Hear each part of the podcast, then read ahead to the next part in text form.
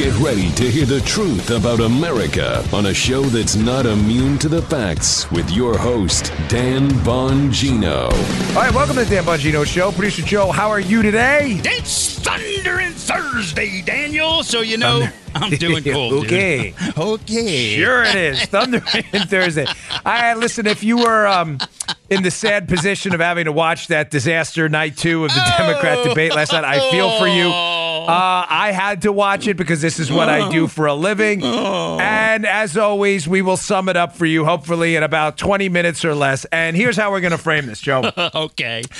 We're not going to cover it as winners and losers because there were no right. winners again. Yeah. Um, I thought of a better way. We're going to cover it as losers and bigger losers. What do you think of that? There we go. Losers and bigger losers from last night's debate. I'll just give you a hint. Loser Biden, bigger loser last night, no doubt. Kamala Harris, Oh. who at one point, yeah, Joe saw the cuts, Woo. got absolutely torched. Torched. Someone should have dialed 911 by Tulsi Gabbard. They we'll get to that. also got baby. another break. oh, it was bad, right? Another break in the Jim Comey case, the case against Jim Comey, former FBI Oh, director. Ladies and gentlemen, the news I have for you, though, on that, I have to be candid with you, It's not very good. So you're going to want to stay tuned to the end. I got that. I also got some video of Elijah Cummings, uh, Democrat representative from Baltimore, Mm-hmm. saying exactly what he accused Trump of being a racist for saying. So it's a stack show. All right, let's All get right. right. to it. Today's show brought to you by our buddies at My Patriot Supply. Let me ask you something. What were you doing when you put money in a 401k? When you store jumper cables in your vehicle or you purchase health insurance? Well, the answer is easy. You're preparing. You're preparing to ensure you have enough money for retirement, to have uh, some backup source of power when your car battery dies, or have assistance paying for a major unexpected medical bill. Ladies and gentlemen, preparation just makes sense. I live in Florida in a hurricane zone. We are always prepared here. And how do we do it? We have weeks worth of emergency food from our friends at My Patriot Supply. Order now at preparewithdan.com. Listen, build a food security plan. You're preparing when emergency strike. You ensure everything in your lives that matter. How could you not ensure your food supply? That's crazy. Earthquakes, power outages, civil unrest, these things strike with little or no notice. The best way to prepare is with My Patriot Supply. This is the final week for a special offer. Save $100. That's a lot of money on a four week food kit. That's four weeks of just mental sanity, knowing you have food in the event of an emergency. It averages 2,000 calories a day, the four week food kit. Go to my site here, special site for us, and our listeners, preparewithdan.com today. This four week food kit includes breakfast, lunches, and dinners that last up to 25 years in, short, in storage. Prepare with My Patriot Supply. It's the smart thing to do. Do it now. Save $100 at preparewithdan.com. That's preparewithdan.com. All right, Joe, let's go. All right, nice. So let's start off with some video audio from last night as I said, we're not going to cover winners and losers. We're going to cover losers and bigger losers. Uh, one of the losers last night was Joe Biden, who, uh, again, candidly, folks, it's not a knock on the guy personally.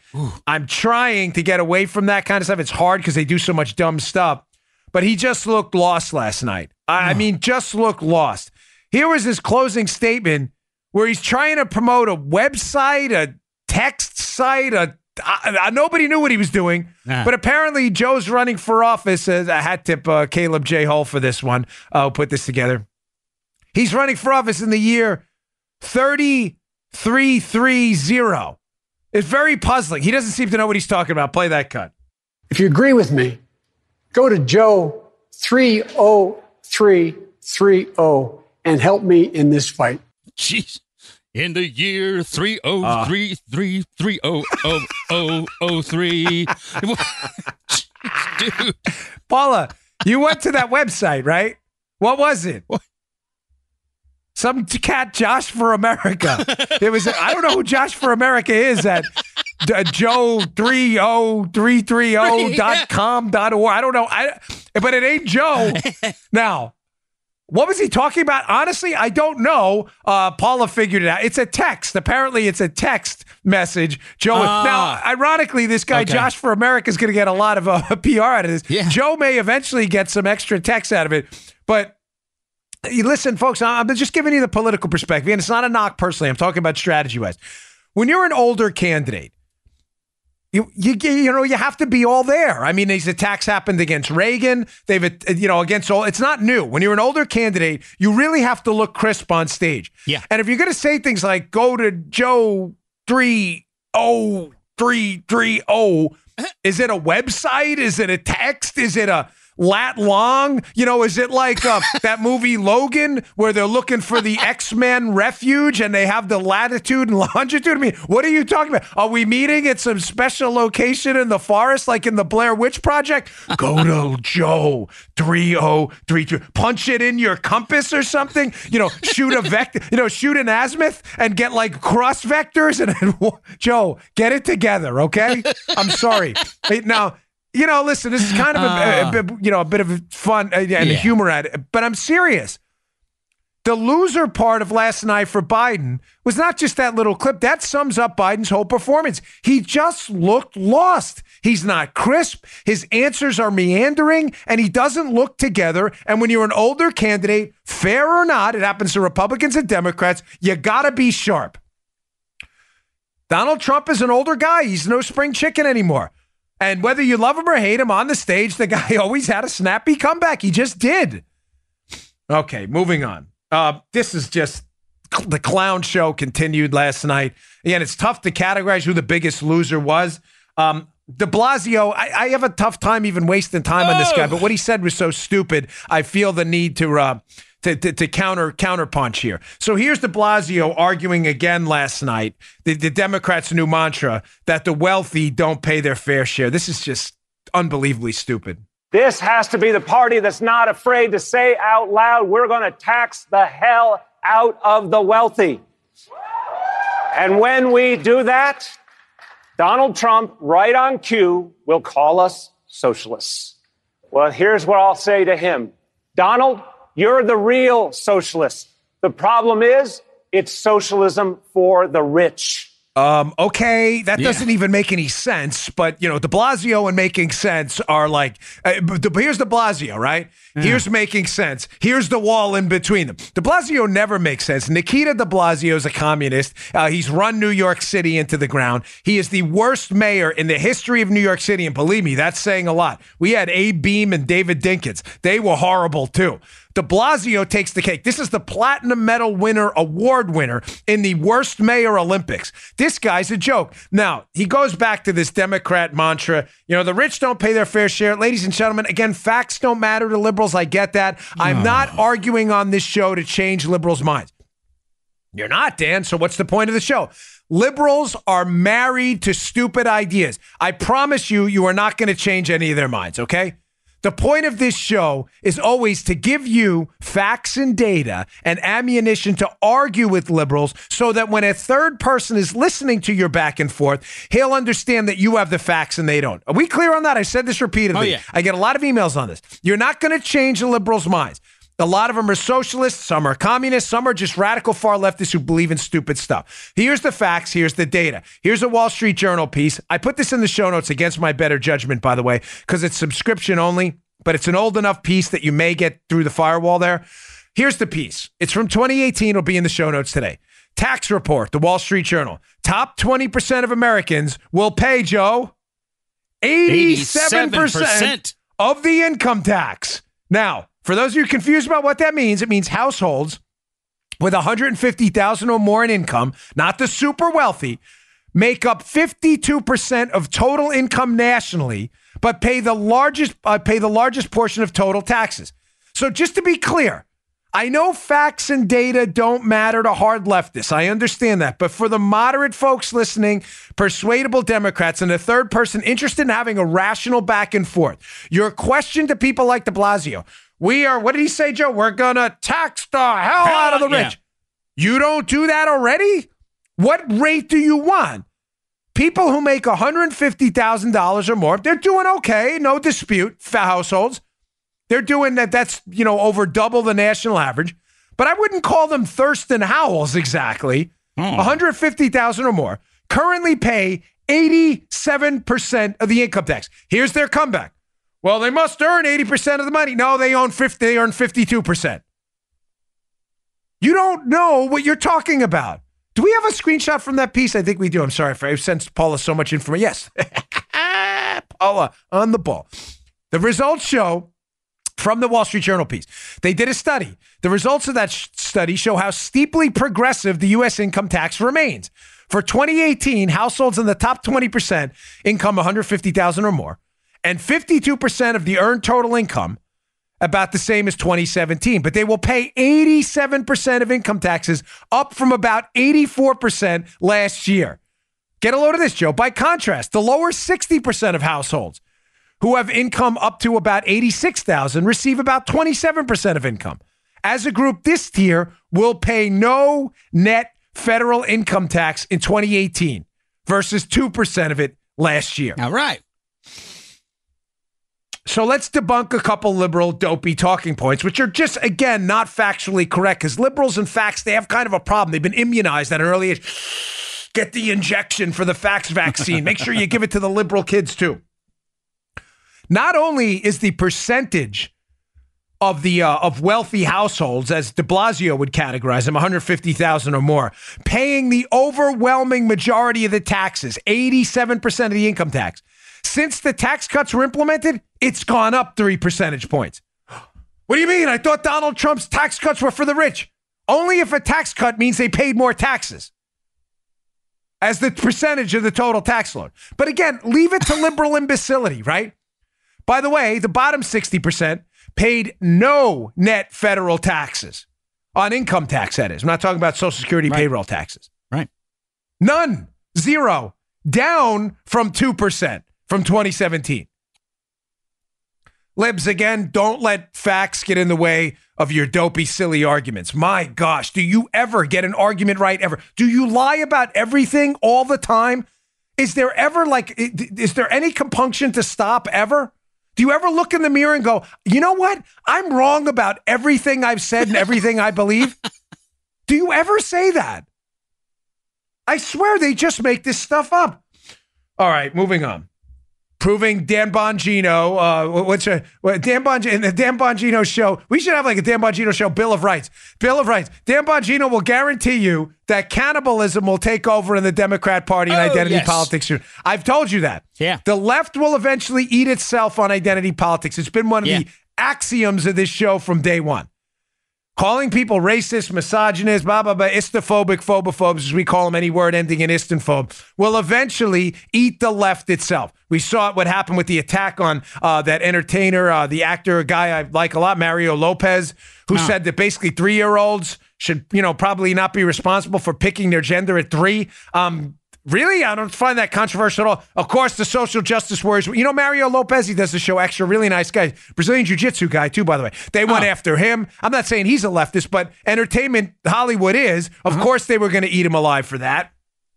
But I had said to you that's only a matter of time that the left starts attacking itself with charges of istophobic phobophobism. Why, Joe? Because of another one of our axioms. It works. Yeah. Or I should should say, I'm going to change it a little. It worked in the past. I was going to say works. The yeah. problem is they're using it so much that racism, sadly, the charges become to be meaningless. Meaning it doesn't, it, it really, they call everybody a racist and the charges become almost meaningless. Mm-hmm.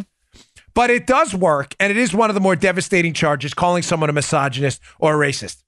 I've told you they're going to start hitting each other with this. Kamala Harris hit Joe Biden. Here's now Kirsten Gillibrand, failed senator from New York State, the biggest phony in the race, by the way, allegedly running for president. I don't know who else supports her, but her and her family. Here's Gillibrand crushing Joe Biden on women's rights or trying to, and Biden fighting back and making her look absolutely silly. So she initially gets a leg up and then finds out quickly this exchange isn't going to go well for her. But again, this is evidence of the cannibalism on the left eating themselves alive. What did you mean when you said when a woman works outside the home, it's resulting in, quote, the deterioration of family? No, what and I- that we are avoiding, these are quotes. It was the title of the op ed. And that just causes concern for me because we know America's women are working. Four out of 10 moms have to work. They're the primary or sole wage earners. They actually have to put food on the table. Eight out of 10 moms are working today. Most women have to work to provide for their kids. Many women want to be working to provide for their communities you, and to Senator. help people. Let the Vice President either you respond now. don't believe you. it today, or what did you mean when you said it In the very beginning, my deceased wife worked, but we had children. My present wife has worked all the way through raising our children. The fact of the matter is, the situation is one that I don't know what's happened. I wrote the Violence Against Women Act. Lilly Ledbetter. I was deeply involved in making sure the, the equal pay amendments. I was deeply involved in all these things. I came up with the It's on Us proposal to see to it that women were treated more decently on college campuses. You came to Syracuse University with me and said it was wonderful. I'm passionate about the concern making sure women are treated equally. I don't know what's happened except that you're now running for president. So I understand, Mr. Vice President. Mr. Vice President, I respect you deeply. I respect you deeply. But those words are very specific. Someone, uh, someone want to dial 911 felony assault on stage? Oh, that did. She thinks she's got gold here, Kirsten Gillibrand. Yeah. You wrote this op-ed saying women shouldn't work or whatever. I don't know. I didn't read this stupid op-ed. I don't know what Joe Biden was saying. It though. I don't even care. I, not my point of view. She's like, I got him now on what, Joe? Identity politics. Clearly Yeah. hinting at the fact that Joe Biden doesn't like women, right? This is what they do. I told you it's Yeah. a cannibalistic effort. Yeah. Biden, in one of the rare moments of the night where he showed any kind of energy or crispness at all, Yeah. comes back and is like, hey, I wrote all these bills for women or whatever, and you were on the stage with me at Syracuse. She's like, oh, oh, oh, yeah, that didn't go well. Folks, you're going to see more of this. Two rules. Identity politics worked for them in the past, so they think it'll work for them now. They're getting desperate. Number when you see desperation set in, it worked. When desperation sets in and they crave power, they will go back to rule number one use what's worked in the past. Identity politics. This movement will eat itself alive. You're witnessing it in live time, ladies and gentlemen. Again, here's failed New York State Senator Kirsten Gillibrand. I'm telling you, the biggest phony in the race. Uh, she said last night, What would you, what, the first thing I would do if I was president is Clorox the office. The, Clorox. This woman's in photos with Harvey Weinstein and Bill Clinton. Maybe you should Clorox the dress you were wearing when you were around Bill Clinton and Harvey Weinstein before you Clorox the Oval Office. Give us a break with these nonsense. I'm going to Clorox you. How stupid. So here's Gillibrand again making an absurd claim about health care that it's the GOP that has anything to do with geo, uh, excuse me, canceling health care and the increasing prices. Now, she may be talking about RINOs and failed Republicans, but certainly not conservative healthcare principles. Here's Gillibrand again. Let's not forget what the Republicans are doing. Because the truth is, the Republicans and Trump, their whole goal is to take away your health care. Thank you. To make it harder for you to afford it, Thank you, even if you have pre existing Gillibrand. Conditions. Oh gosh, folks, I'm not going to beat this horse to death because we. It's just our talking point's so ridiculous and absurd. Uh, it's but it is worth a couple minutes. I have a great piece up again in the show notes. Uh, please subscribe to my email list. I will send you these articles every day. I, I ask you that to do that because my show notes are not like the Drudge Report. It's not a news aggregator of the day. Some of it's news, some of it's not. But I go and you know basically go through the whatever I can get, older articles, newer articles for stuff that may have been out a few years ago. You're not going to find again. Here's one of them. In addition to that Wall Street Journal article I just pointed out. This is from Mises.org. The Mises Institute from 2017, but a good one. It's a very good article. Be up in the show notes today. Please, again, subscribe to my email list and you can see it. And the show notes are under the podcast. You can see them as you click on the podcast app on the website. How Government Regulations Made Healthcare So Expensive by Mike Holly, uh, May, uh, May 9, 2017. Fantastic article. Folks, why is healthcare expensive? I'm just going to sum it up for you in a couple quick talking points. All of them are due to big government Democrats and liberals and RINO Republicans, to be candid, that play along because they don't know any better. Uh, here's a piece, here's a, a snippet from the piece from the Mises.org piece. Look at this chart, folks. I'll describe it for you for those listening on audio. They say the U.S. healthcare cost crisis didn't start until 1965. The government increased demand with the passage of Medicare and Medicaid while restricting the supply of doctors and hospitals. Healthcare prices responded at twice the rate of inflation. If you see this chart, folks, you see the consumer price index going up and the Medicare price index going up at twice the rate. Now the U.S. is repeating the same mistakes with the unveiling of Obamacare.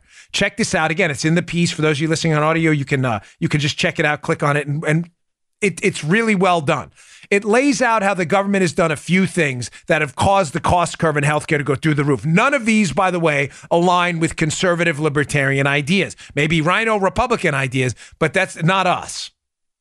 One of them, obviously, the third party payer effect, which we've talked about often. Ladies and gentlemen, when you pay taxes for healthcare rather than paying for healthcare or for health care insurance directly, where you have some control over it, your money is now gone. You then go to get services from a doctor or hospital and the government pays for it. Any cost control or quality control is gone. Why? You have to go to the hospital or doctor the government tells you can go to, quality or not, and the doctor and the hospital don't care about the price. They'll charge you whatever they can get away with. It's not their fault because they know you're not paying. right. You're not going to challenge it. And what does the government do when costs get out of control? They ration it. We've discussed that off. That's called the third party payer effect. Look that up. It's one of the most important tenets of economics. It is why government intervention in the healthcare system as a third party payer, patient, doctor, third parties, the government. It is why the costs and the quality go down in a government run system. You get rationing and exploding costs because there's no cost control. There's no connection between the patient and the cost, the doctor or the hospital and the cost. They're not paying. They already forfeited their tax money. But the, the article brings up a couple other interesting points as well. One of them we discussed a long time ago. Why are drug prices out of control? Government regulations. The FDA, ladies and gentlemen, I don't know if you know this, the Food and Drug Administration regulates drugs, Food and Drug Administration. Right. But one of the things they do, which is absurd, is they regulate the efficacy of drugs. Hmm. Why? Yeah. The FDA, Joe, should ensure safety. I have no problem with that. Okay.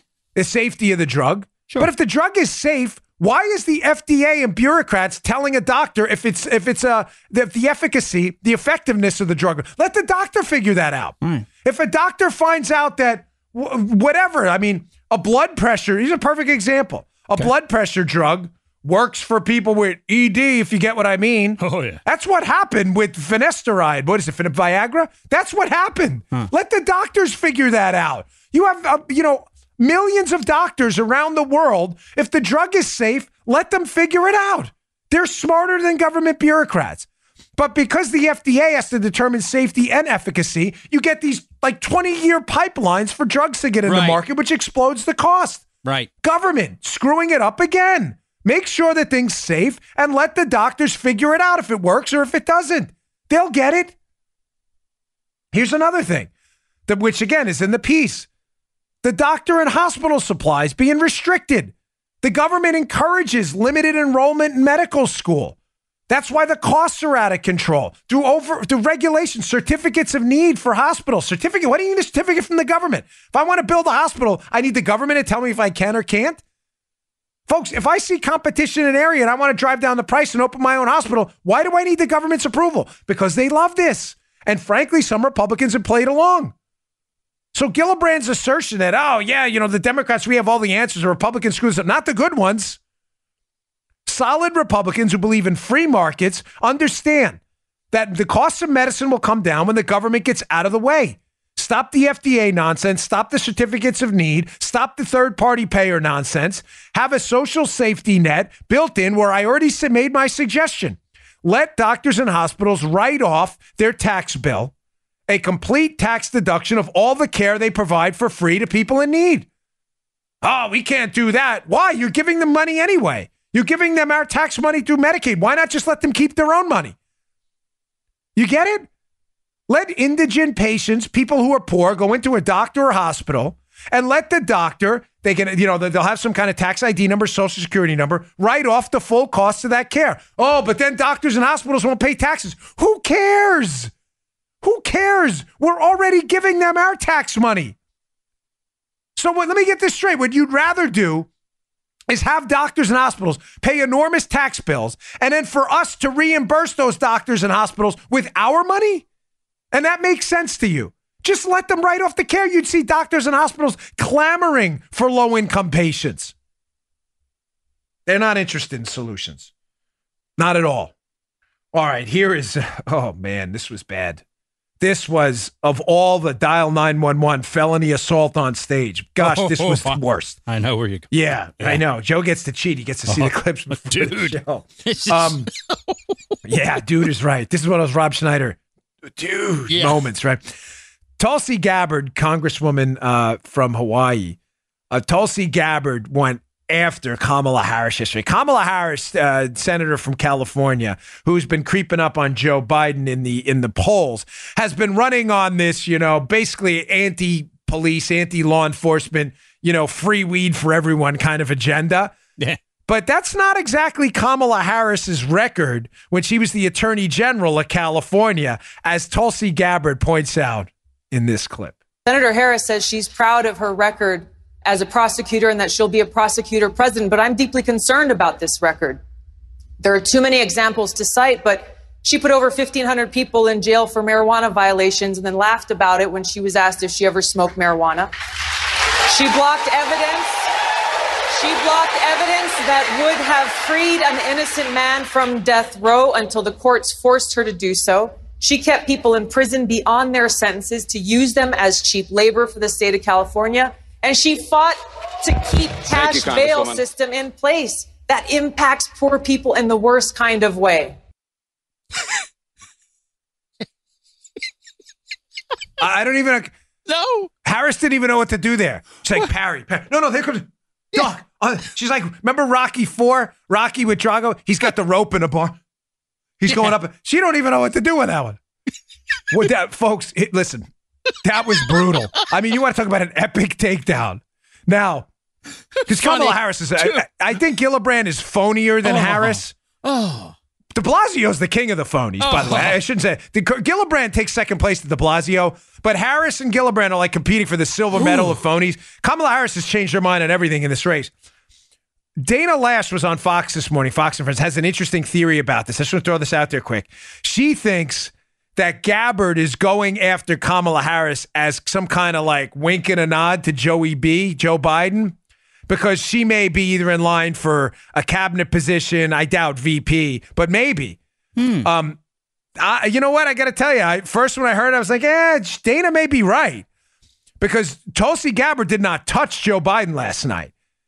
And so that there may be something there.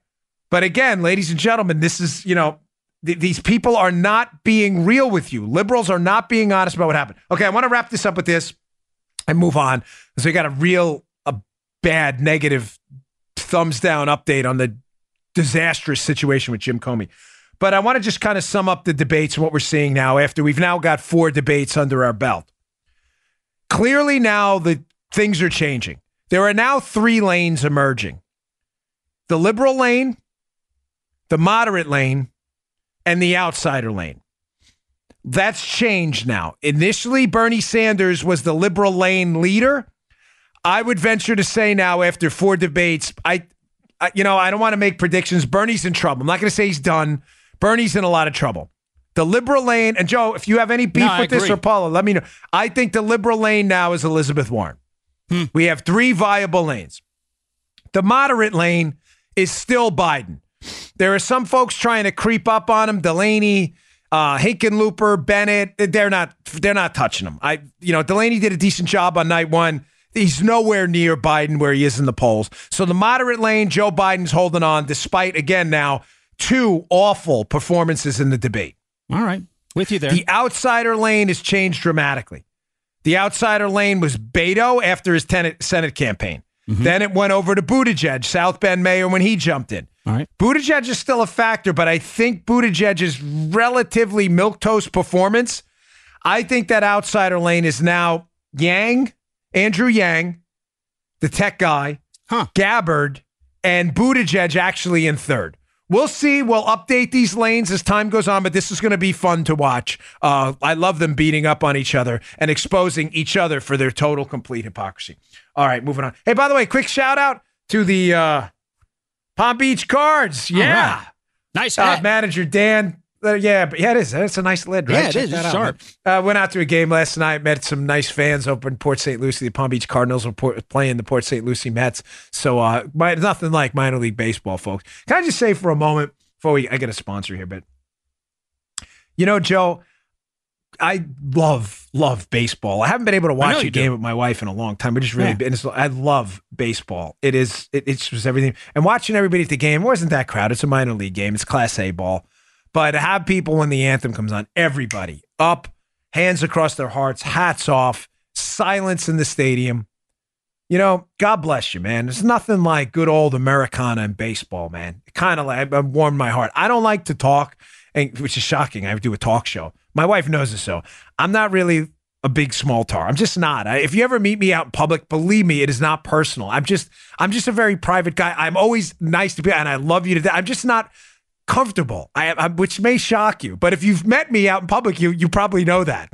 I'm just not comfortable with small talk. But I ran into a guy last night who was a trainer for Major League Baseball for 30 years. And gosh, he had so much stuff. I could have sat there listening to this guy's stories all night. Everything from like Reggie Jackson to Dave Winfield to Jose Canseco. He's been around them all. It's just incredible. So uh, just interesting. And thanks for having me out last night. All right. Today's show also brought to you by buddies at Bravo Company. Bravo. Bravo Company, MFG.com. Let me, you know, let me just tell you about that. Let me just tell you about these things, right? All right. I have two of these rifles and pistols. Uh, they are the finest rifles and pistols on the market. I'm talking about precision equipment. Precision equipment, rifles and pistols that do what you need them to do when it matters. God forbid you are in a situation where you need to defend the life of yourself or your loved ones. These are fine rifles and pistols that work. They are precise. They will not malfunction on you. I love these. I mean, they are beautifully, beautifully built. When I picked mine up at the local firearms dealer, the guy could not extol the virtues of BCM rifles enough, talking about how great they are. Now, they build their equipment, ladies and gentlemen, to a life saving standard. Why is that important? There's nothing wrong with Sporting Arms Company, but that's not Sporting Arms Companies, but that's not Bravo Company manufacturing. If you're interested in sporting arms and hunting stuff, that's great. That's great. I mean, you can use them for that. But they build their rifles and pistols to a life saving standard because they're not a sporting arms company. They assume every one of the rifles and pistols when they leave their factory in Hartland, Wisconsin, built by hand, by the way, precision equipment, that it will wind up in the hands of a civilian who, God forbid, needs to defend the lives of him or his loved ones, a police officer, or someone in our military. Ladies and gentlemen, I can't recommend these rifles and pistols enough. If you are in the market, you may see me wearing their shirts once in a while. This is not one of their shirts today. This is my Don't Feed the Hipsters Classic, which, by the way, is totally falling apart. It's because my elbows don't work. I can't actually reach this. Look, that's all they go.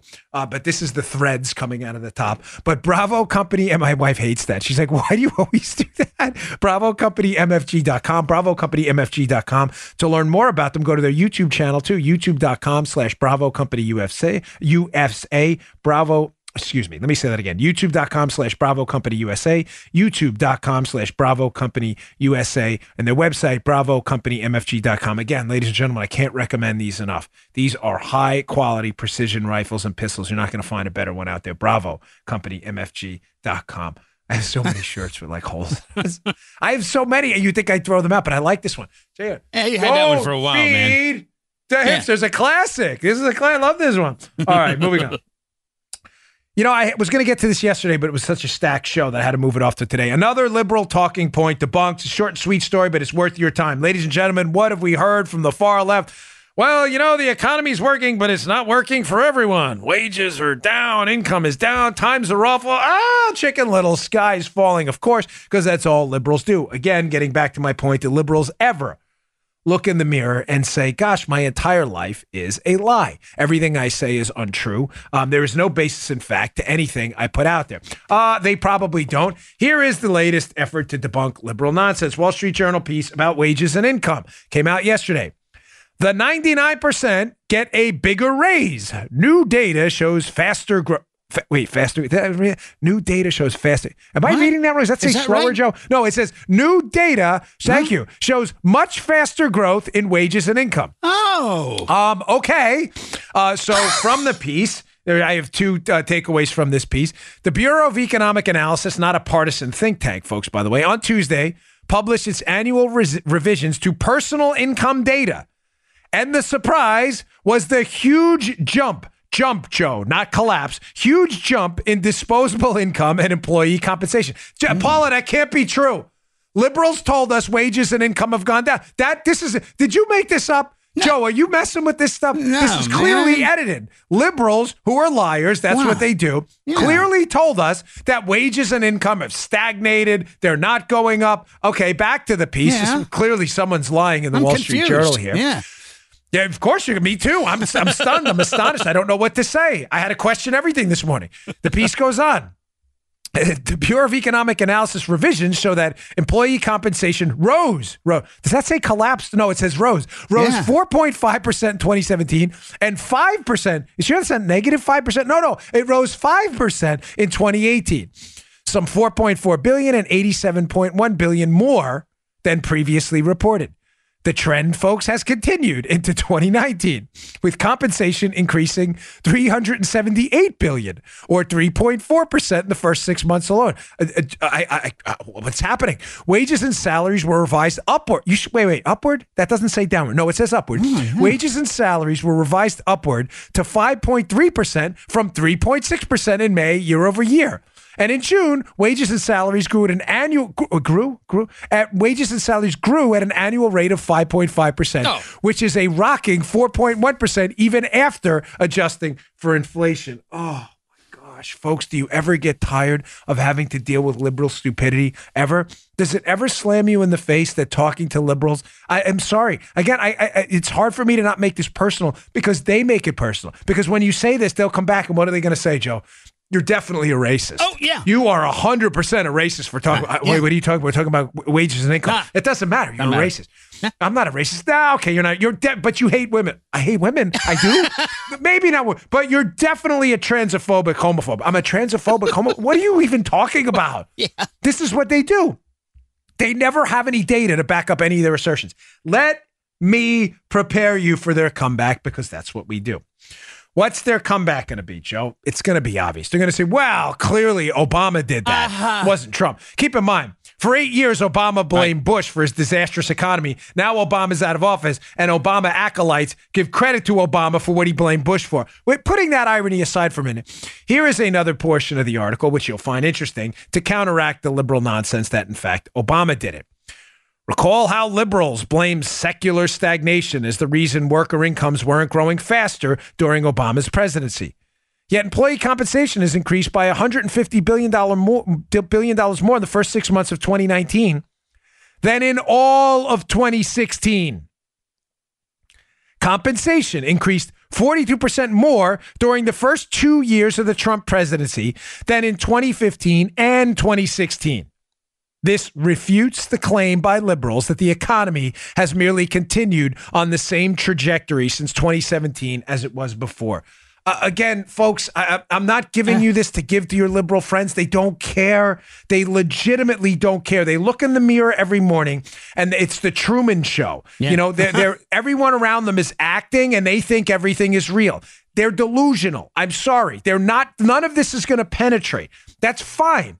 I'm telling you, when you debate them, use the material I give you for the third person listening because they are the Trump voter out there and the forgotten man who's never been privy to a conversation like that where liberals actually had to defend their data. Because I'm telling you, when you come back and say, well, the growth rates are far higher than the Obama years, in mm-hmm. fact, they're double in many cases what Obama handed off, the garbage he handed off to Trump, they're clearly going to say, and the third person is going to listen, you are definitely a racist.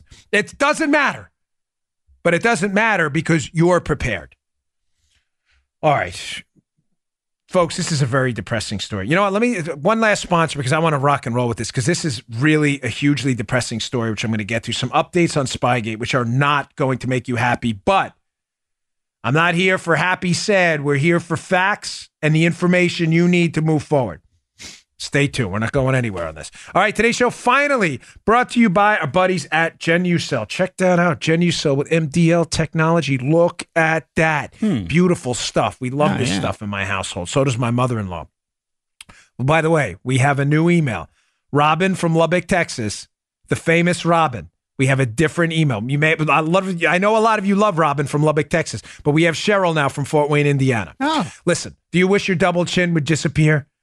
Newsflash, ladies and gentlemen. People look at your jawline. It tells your age, your jawline, your neck. People can tell. Here is Cheryl from Fort Wayne, Indiana. We love you, Cheryl. This is an actual email. Wow. The very first time I tried it, I could immediately feel the tightening sensation. I've been using it for a week and the results are very visible. My jawline looks so much younger. That's a nice one. Her and Robin going to have to, you know, duke it out a little bit. Using MDL technology and Chamonix's proprietary base, Genucel's new jawline treatment specifically targets the delicate skin around the neck and the jaw for tight, tight, healthy, younger looking skin. Results are guaranteed or 100% of your money back. Here it is. Order now with the cla- and the classic Genucel for bags and puffiness under your eyes is free, gratis with your order. And to start seeing results in 12 hours or less, Genucel immediate effects is also free. No double chin, no turkey necks. Thank you, Joe. No sagging jawlines because no one needs to know your age. That was not a sound effect. That was the actual Joe Turkey Neck. Go to genucel.com and enter Dan25 at checkout. That's Dan25 at checkout. Get your two free gifts and free express chip, uh, shipping. Go to genucel.com, genucel.com. That's G E N U C E L.com. Be sure to enter Dan25 at checkout so you get those free gifts and free shipping. All right. With you, brother. Before we get to Comey, I just. Yeah, I love this. Why I love this show. We don't have any executive. We are the executive. No one has to tell us We're what to it. say ever, ever. This is it. So I love this. This is the future of television. I've been okay. Quick aside. I know I don't like it, but I had a conversation with a good person at a prominent place. Let's say because I want to leave their identity out of it. But we were having this debate about the future. I'm telling you, folks, this is the future of television. I'm telling you, this is it. Less scripts, less teleprompter. There is no teleprompter anywhere in this studio. I promise you. Maybe in the new one, but there is not. Less scripts, more candor, more emotion. This is I I think this is the future of political TV. Call me crazy. Maybe I'm, I'm just me, but I think this is it. I love your feedback on that, by the way. I had this conversation. Someone doesn't believe me. I believe it. Okay. Thank you. Paula believes it too There you go. We get more compliments about like my bizarre facial expressions and, and and gesticulations on the show than anything. So going back and revisiting yesterday's story from Solomon first. Solomon had John Solomon at the hell I'm talking about. This was a it's in yesterday's show notes. Chris Wray's FBI basically is continuing to stonewall and cover for Jim Comey's Russia shenanigans. That was yesterday's story. What's going on? And again, I don't want to relitigate what I said, but it's important in light of the new information. Here it is. Christopher Steele, as we know, was the source of the dossier, the negative information on Trump that the FBI used to spy on Trump. Everybody got that point? Very simple, right? Mhm. Before, before the FBI raised their right hands, Comey and others, um, and stamped verified on the warrant to spy on the Trump team. Before they did that, of course, using the information from Steele, Christopher Steele met with a State Department official named Kathleen Kavalec. The fact that this happened before the FISA was sworn to, ladies and gentlemen, is critical because during that interview with Kathleen Kavalec, with- Christopher Steele, Steele gives her information that does what? That severely damages his credibility. Why is that important? Because, ladies and gentlemen, just a week and a half after the interview with Kathleen Kavalec Steele had, the FBI raises their right hand and swears that they have no derogatory information about their source, Christopher Steele. Ladies and gentlemen, that raise your right hand, sir. We have no derogatory information point would be strongly refuted, Joe. This is not a trick question, right? If they actually were in possession of a file containing loads of derogatory information about Steele, That's, Uh, yeah. not a trick, right? That would probably that would be refuted, bad. yes, yeah, Thumbs bad. down. Two, yes, thank Yeah, you, bad, thank bad. you. We needed to add that for effect. Very bad. we have no derogatory information. Here's a file of derogatory information. Thank you. This is not good. NG. Okay. NG. What was in that file? I don't know because Christopher Wray, as we see in the piece from yesterday, will not turn over the file. Apparently, there is a five page file that Kathleen Kavalec got turned over to the FBI, as we saw yesterday, a five page memo downloaded from Steele from an internet storage site after their meeting that they don't want to show us. I addressed yesterday the Alpha Bank, uh, the, the movie script, Alpha Bank stuff, which I cover in my book, Exonerated. But, folks, what's weird about this? Wray now, Christopher Wray, the FBI, there's been a disaster for accountability on this. Christopher Wray, according to Tom Fitton over at Judicial Watch, is asking for some time, folks, to release some of this information, including the page stroke text. He's asking for time. How much time does he want? Conveniently, Christopher Wray wants two years. What? Joe, What? there's two now. There is an election coming up, right? Yes, Dan. I'm not crazy. We just No, okay. no. Thank you. Again, not a trick question. you're He's sitting there. Is he messing with? Yes, thank you. There is a. What are they doing, folks? This is so obvious. Wray is assuming Donald Trump is going to lose. He Hmm. knows that if a Democrat gets in, I don't think he's going to, but uh, you know, I, I'm obviously uh, on the other side of that. But Mm-hmm. He thinks Trump's going to lose, going to be a Democrat in office. And of course, no Democrat's going to want to get to the bottom of the biggest Democrat FBI spying scandal in American history, mm-hmm. and that this is all going to go away. Folks, what else is going on here? What else is in that Kavalec memo she sent to the FBI? I have it listed out here. Ladies and gentlemen, we have the fact that she probably, based on some of the re- strategic redactions, she probably checked the travel history of Michael Cohen, Donald Trump's lawyer. Ladies and gentlemen, why is that important? Mm. Again, not to relitigate past shows, but you need to understand what's going on, why they are protecting Jim Comey right now, even people at DOJ. The central thesis of Christopher Steele's dossier used to spy on Trump is that it was coordinated by Trump's lawyer, Michael Cohen, who took a trip over to Prague to engage in a financial transaction where Cohen was basically paying for information the oh. Russians had on Trump. Uh-huh. Ladies and gentlemen, that story is completely false. There is not a shred. Michael Cohen's never been to Prague of authenticity to it. What's the problem with the Kathleen Kavalec five page file they sent to the FBI before they swore to it? It appears by some strategic redactions that she was checking the travel histories of key players while they were engaged in this interview. One of the redactions, I am reasonably confident, is her checking Michael Cohen's travel history and indicating he'd never been to Prague. Folks, do you think that would qualify as derogatory information if the central thesis of your dossier is that Trump's lawyer went to Prague to coordinate with the Russians? And 10 days before you swear to that information, you have a file indicating Michael Cohen's never been to Prague? Joe, you think that may be a bad thing for them? Just a guess. Um, yeah, pretty bad, Dan. Think, bad, bad, bad. I, I, know you had to think hard about that. Yeah. Yes, yeah. it would be, to quote oh, Joe, yeah. very bad. bad. Very, very bad. Very, very bad. Oh, now, yeah. even worse on the Cohen Prague angle. Oh, man. Steele doesn't even remember his own information about Michael Cohen traveling to Prague. Why is that? Because he tells Kathleen Kavalec in the interview, as I just told you, mm-hmm. about Michael Cohen traveling to Prague. And then in a dossier memo, just what, 10 days later, he writes that his source is unsure about the location of the meeting between Cohen. Ladies and gentlemen, what do you think may have happened there? Let me just throw this out there, folks.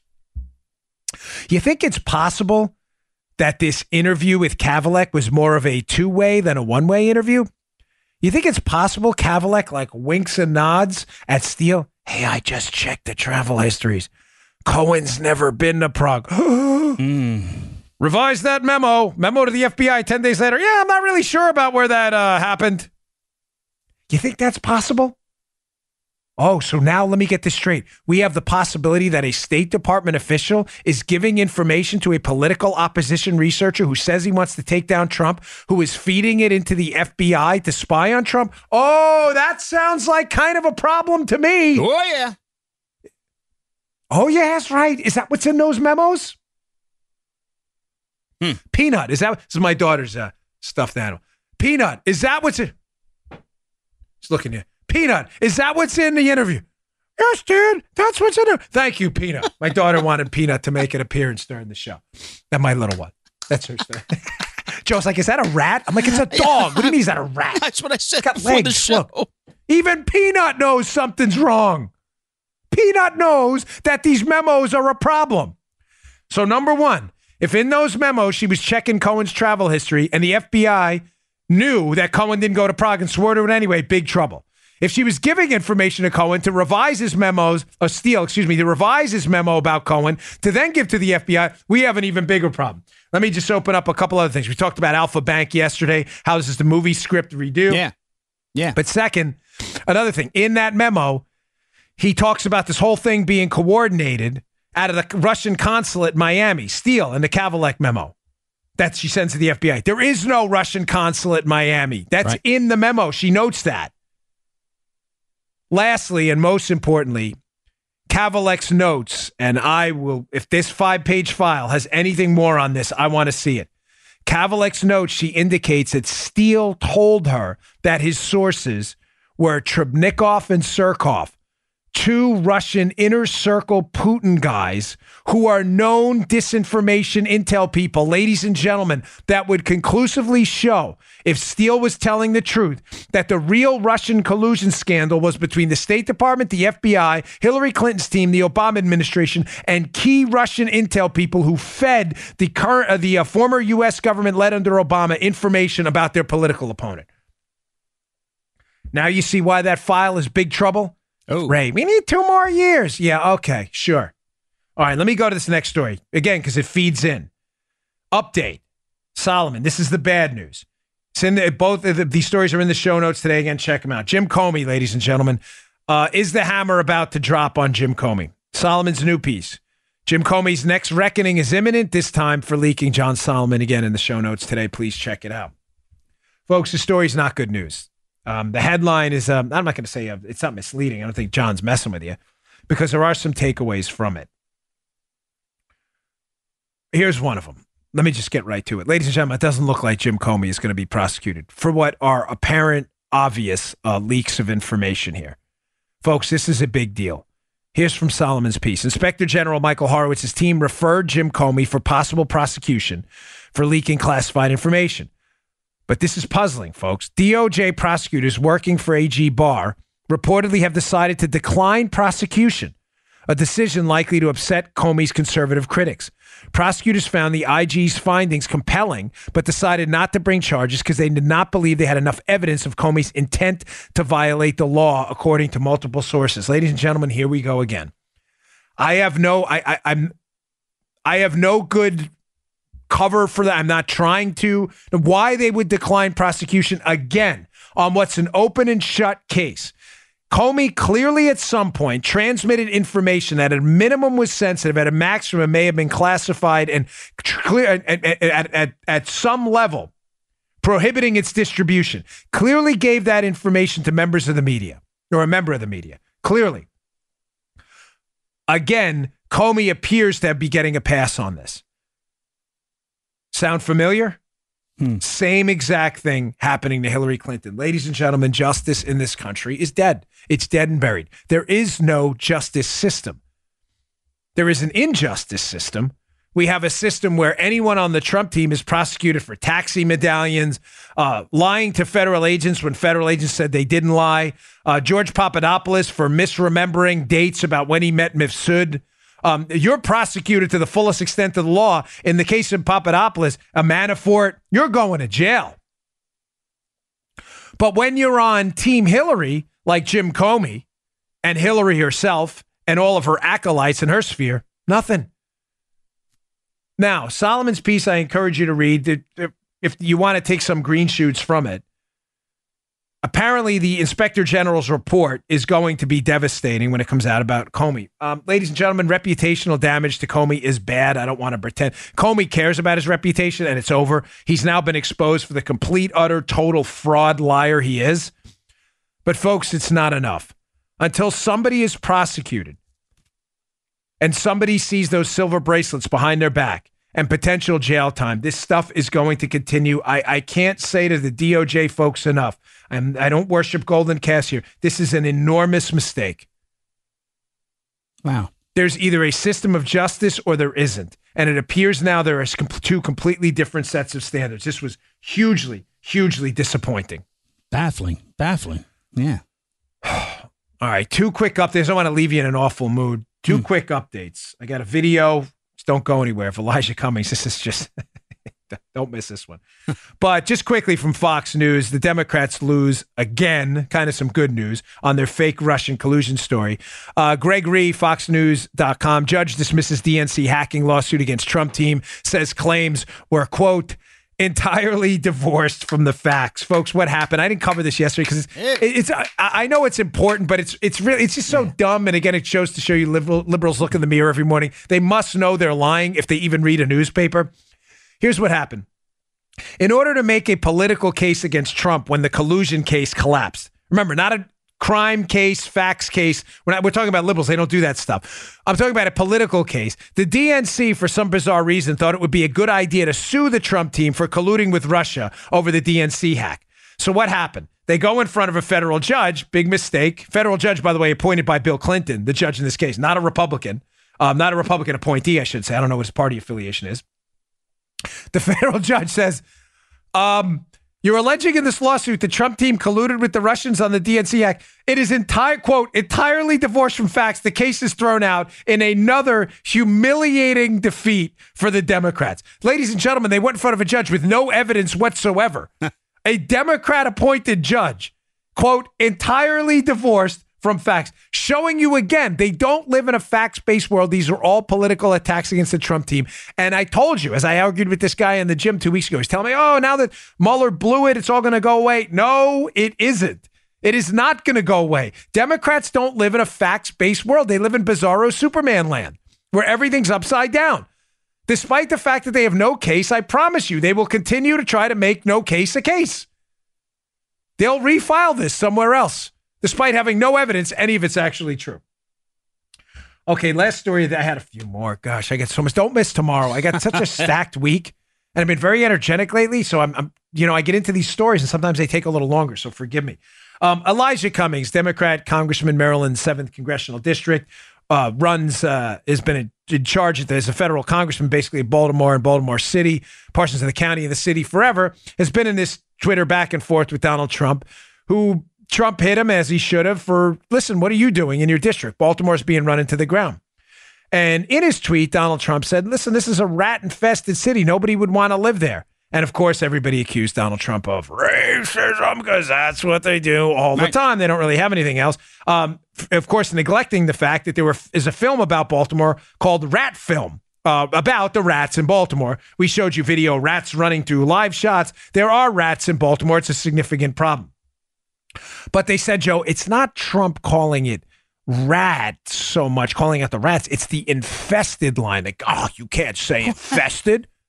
Of course, that's everything's racist. Remember what I told you about the yeah. language codes? Now the new the new code for racism is the word infested. Um, okay, whatever. Okay. Um, not okay, and we're not going to accept that. But if that's what they do, here is Elijah Cummings. Remember, Joe, infested is a racist word. Are All we right. clear on this? Is All everybody right. know Listen, according to Elijah Cummings, the media, the media uh, uh butt mm-hmm. kissers, and the Democrats, infested is a racist term. Here's Elijah Cummings clearly calling people out for using the word infested. He's his, his clip. He's telling people, "Don't dare use the word infested." I'm just kidding. Play the cut. I left my community of Baltimore, a drug infested area. Oh. oh. Where a lot of the drugs that we're talking about today have already taken the lives of so many children. Hmm. Uh. Uh. Yeah. Um. Did he? I. I, I yeah. Joe, did he just say infested? But, yeah, he, he did, Dan. I'm just wait. I'm double. Paula, yeah. did he just say infested? He said it. He did. She, okay, I, so we I heard now. It. This is it. not meatloaf. Two out of three ain't bad. No, no. This is three out of three. I'm pretty sure Elijah Cummings just called his own district drug infested. I heard it. Ra- Joe, it's racist. Uh, it's, it, it, is it not be. racist? Gotta be. Gotta be. it be. has to be racist. It's their own rules. It's yep. not the Dan Bongino rule. This is clearly racism. Yeah, absolutely. It's racism. A hundred percent unadulterated racism. Calling a largely minority city drug infested. It's racist. Oh man. Hey mom! The meatloaf! yeah. Where is it? I don't know what she's doing back there. I don't know what she's, she's clearly calling someone drug infested while she's making the meatloaf. Yes. Folks, this is racist by their own definition. Is it? Of course, it's not racism. We're trying to get ourselves in the dopey liberal mindset. It's impossible. Mm. These people are lunatics. They live in a bizarro Superman universe where everything is upside down. Hey, I want to end it on this because this thing about Baltimore has been a thread the entire week. Yeah. Dan Henninger, the Wall Street Journal, nailed it. I mean, nailed it to the wall today in a piece he wrote for the Journal, the Trump Cummings Brawl. I want to read to you. Here's how we're going to go out today. One of the best pieces of writing, take about 15 seconds, I've seen in a long time on this. Here's Henninger on this and these faux charges of racism for calling out the Democrats for failing in Baltimore. Throw that up there. After 55 years of wheel spinning, it's all getting abstracted into quote racism. The gentry liberals who drove up housing prices for the poor and middle class walked past the human and physical debris like the 18th century Parisian aristocrats holding perfume handkerchiefs to their noses. In Queens, they sent Alexandria Ocasio Cortez to Congress to keep them entertained on Instagram. Messrs. Cumming and Trump are footnotes in this unhappy saga. The important difference is that the Baltimore congressman no longer has much to add, but Trump is president. Mr. Trump brought up the subject of Baltimore. Now he should put it and these other cities on his campaign agenda. Let the left scream racism. Everybody else in America knows the reality is deeper than that. Amen, brother. Here are the liberals. This is our penalty flag, courtesy of Jose. Here, they walk past Baltimore. It's stinky. Parisian aristocrats. Oh, this stink. We'll fix it. We'll fix it. Good for Trump. And as I said to you in the beginning of the week, do not dare back away from this fight. Let the liberals with their stink handkerchiefs walk around covering their noses while we get in there and fix it. Go host a presser in there immediately. School choice, public safety, low taxes, regulations, and jobs.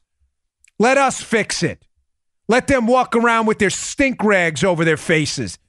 Aristocratic liberal snobs who don't give a damn about Baltimore. It's our fight. And thank God, and I'm not using his name in vain, thank God someone inspired Trump to tweet about it, whether it was strategic or not. Because now you guys are going to be forced to answer questions about you, what you did to one of America's formerly great cities. I'll see you on tomorrow. You just heard the Dan Bongino Show. You can also get Dan's podcasts on iTunes or SoundCloud and follow Dan on Twitter 24 7 at DBongino.